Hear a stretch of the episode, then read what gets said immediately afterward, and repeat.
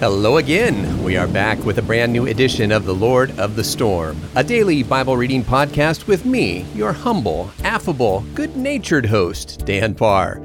Today we'll be reading from the book of Hebrews in chapter 5. I encourage you to turn there now and read along. Of course, what I really encourage is for you to get a copy of my easy to understand and read EUR audio Bible, which is available at Amazon.com and Audible.com.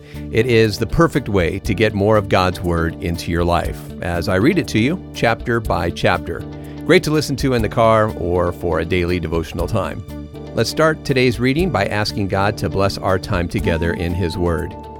Father, as we get ready to spend a few minutes with you, the living word, help us to recognize your voice and hear you above all the noise in our lives. We ask it in Jesus' name. Amen. Hebrews 5. For every high priest, being selected from among men, is appointed for men in things relating to God, so that he may offer both gifts and sacrifices for sins. The high priest can deal gently with those who are ignorant and going astray because he himself is also subject to weakness.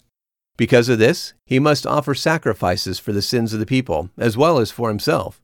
Nobody takes this honor on himself, but he is called by God, just like Aaron was. So also, Christ didn't glorify himself to be made a high priest. But it was God who said to him in Psalms, You are my son. Today I have become your father. He also says in another place in Psalms, you are a priest forever in the order of Melchizedek.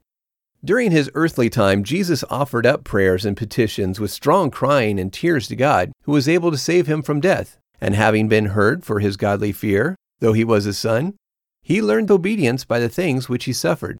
Having been made perfect, he became the author of eternal salvation to all who obey him.